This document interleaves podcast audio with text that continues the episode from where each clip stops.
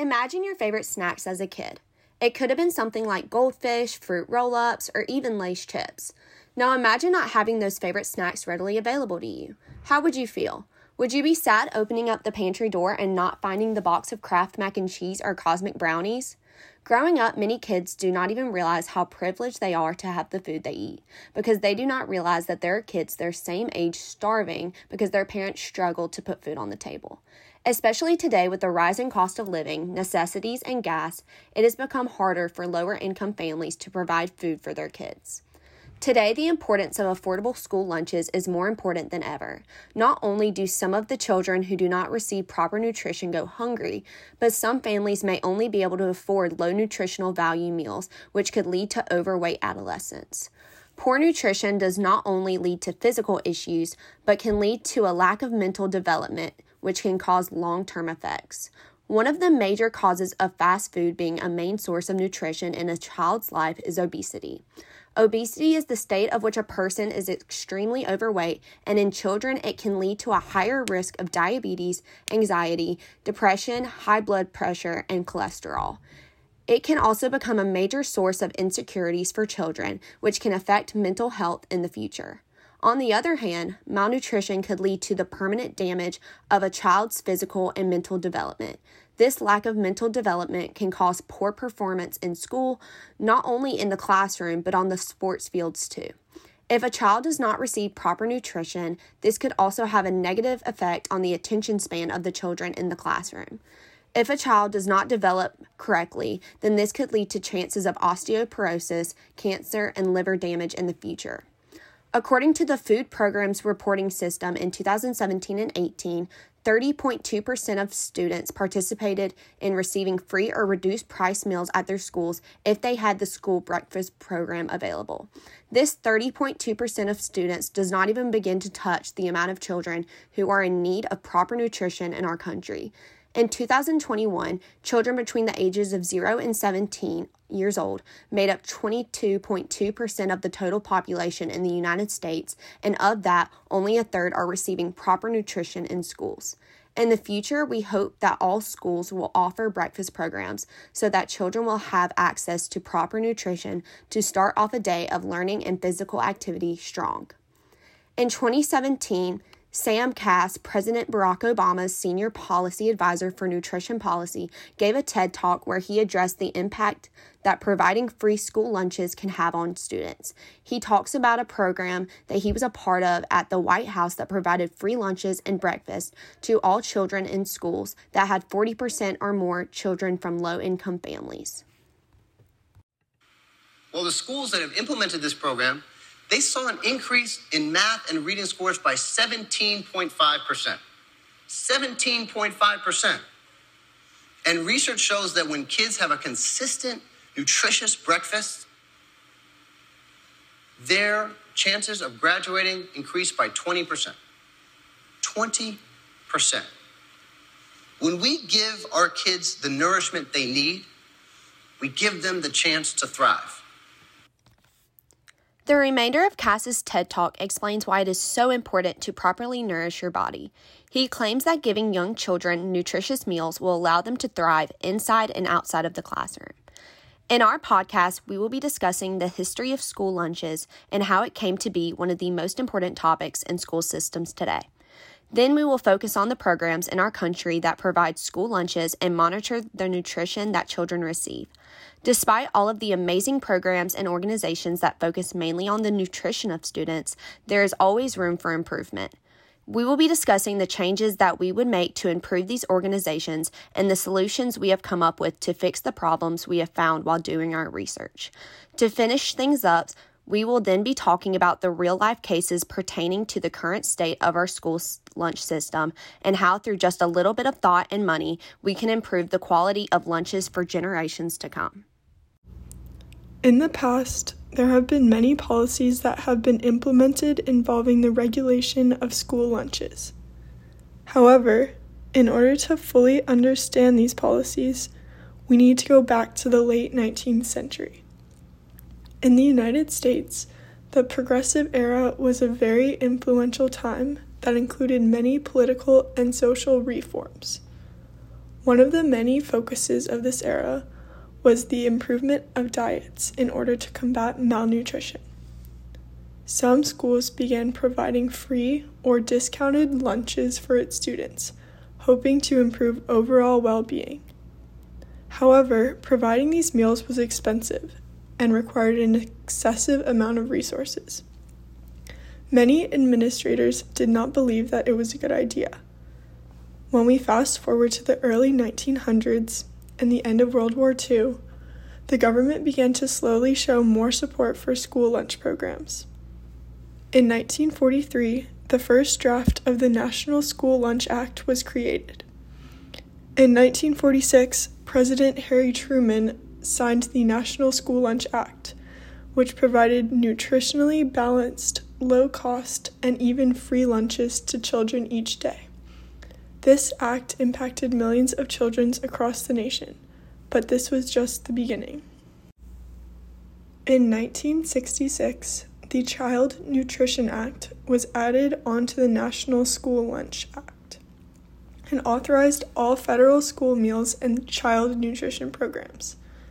The Child Nutrition Act of 1966 states in recognition of the demonstrated relationship between food and good nutrition and the capacity of children to develop and learn, based on the years of cumulative successful experience under the National School Lunch Program, with its significant contributions in the field of applied nutrition research, it is hereby declared to be a policy of the United States that these efforts shall be extended expanded, and strengthened under the authority of the Secretary of Agriculture as a measure to safeguard the health and well being of the nation's children and to encourage the domestic consumption of agricultural and other foods by assisting states through grants in aid and other means to meet more effectively the nutritional needs of our children. Since the signing of the National School Lunch Act in 1946, there have been many changes to the goals and focuses of school lunch programs. There are increasing restrictions on the quality of meals provided. By the late 20th century, there was an emphasis on providing balanced meals with fruits, vegetables, and whole grains. In 2006, the National School Lunch Act was able to provide 28 million free lunches for children in schools on a daily basis and operates over 100,000 schools nationwide. Today, the National School Lunch Program, the School Nutrition Association, and the U.S. Department of Agriculture are all programs that have an impact on school lunches.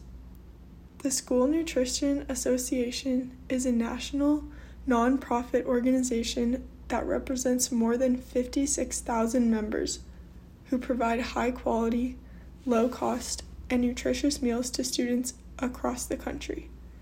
This program focuses on the school lunch workers who make providing all of these meals possible.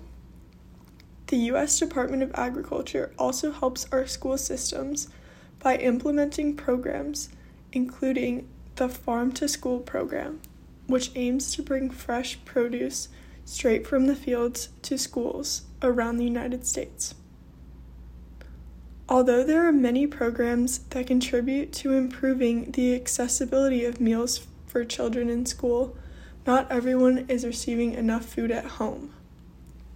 According to the U.S. Household Food Security Survey, in 2018, 0.59% of adolescents had low food security at home. The U.S. Department of Agriculture has the goal of getting this percentage down to zero to ensure that all Americans have enough food. However, in 2021, this percentage rose to 0.74%. There are many possible solutions to the malnutrition and unhealthy eating habits of children today. Although school lunches have long been a part of our nation's history, more can and should be done to ensure all K 12 youth in the United States have access to nutritional school lunches. During the COVID 19 pandemic, the media highlighted concerns for hungry school kids and featured images of long food pantry lines. To help alleviate this issue of inaccessibility to healthy school lunches, the U.S. Department of Agriculture implemented the Universal Free Meals Program, which allowed schools to offer meals to all students free of charge, regardless of their family's income. The USDA was also granted the authority to issue waivers to school food programs, which allowed them to adjust their service models to meet the increase in demand during the pandemic. For example, students could pick up multiple meals at one time and no longer face as many challenges when trying to eat in their cafeterias. This program helped low income families have access to school meals during economic disruption and uncertainty. However, the waivers used by the USDA expired at the end of the 2021 2022 school year. The USDA's response to pandemic related school closure allowed them to forego certain program requirements. Although the program did benefit those who took advantage of it, school food operations still face dramatic decreases in stu- student meal participation over the course of the pandemic. The United States saw a 4.7 decrease in breakfast participation and a 30.7 decrease in lunch participation during the 2020 2021 school year compared to the previous year. The underuse of the program meant that children and families did not benefit from the improved dietary quality and reduced food insecurity associated with the program. Even with the USDA's waivers, child nutrition programs are suffering financially from reduced federal reimbursements and increasing costs of program administration. In order to address this issue of food insecurity in the U.S., California and Maine became the first states to pass bills granting free school lunches to all students in their states, making the Universal Free Meals Program permanent.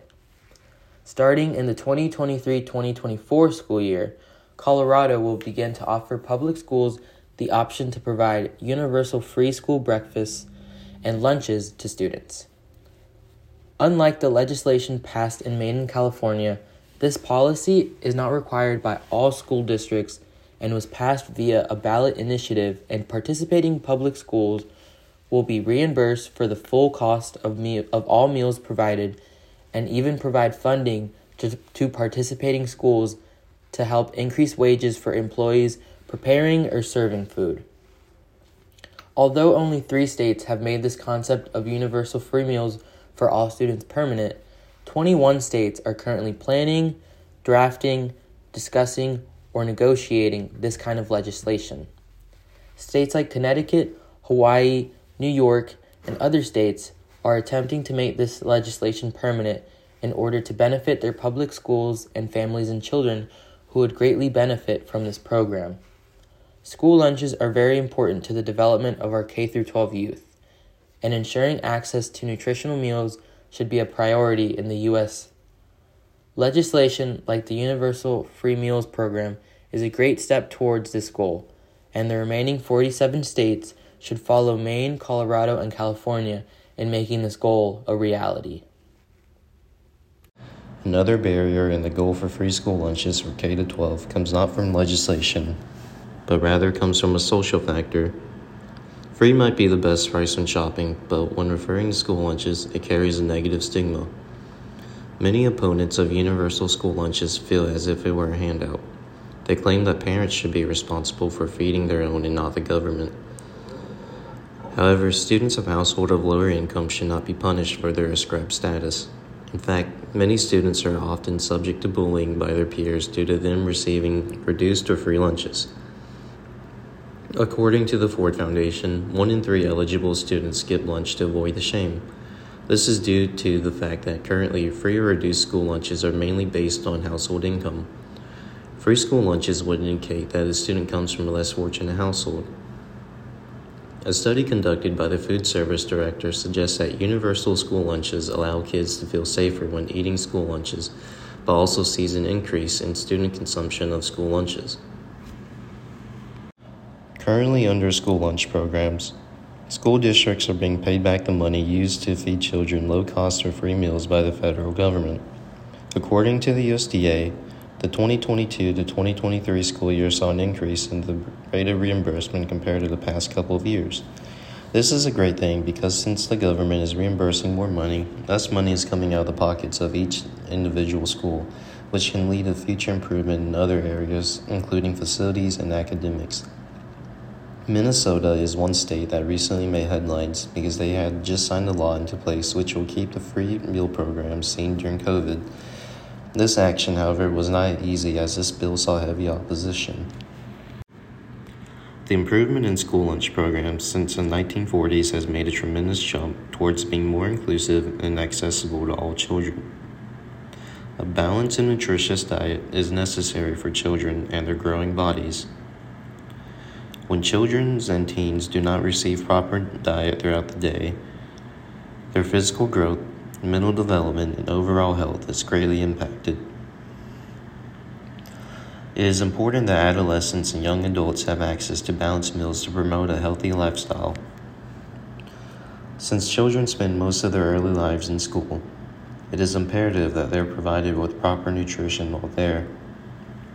The National School Lunch Program works to improve the quality of school lunches in the United States. By supporting this program and helping to increase the school lunch participation among students, we can improve the overall health of adolescents. In the future, we hope to have a world in which food insecurity is not an issue and nutritional school lunches are ensured to all.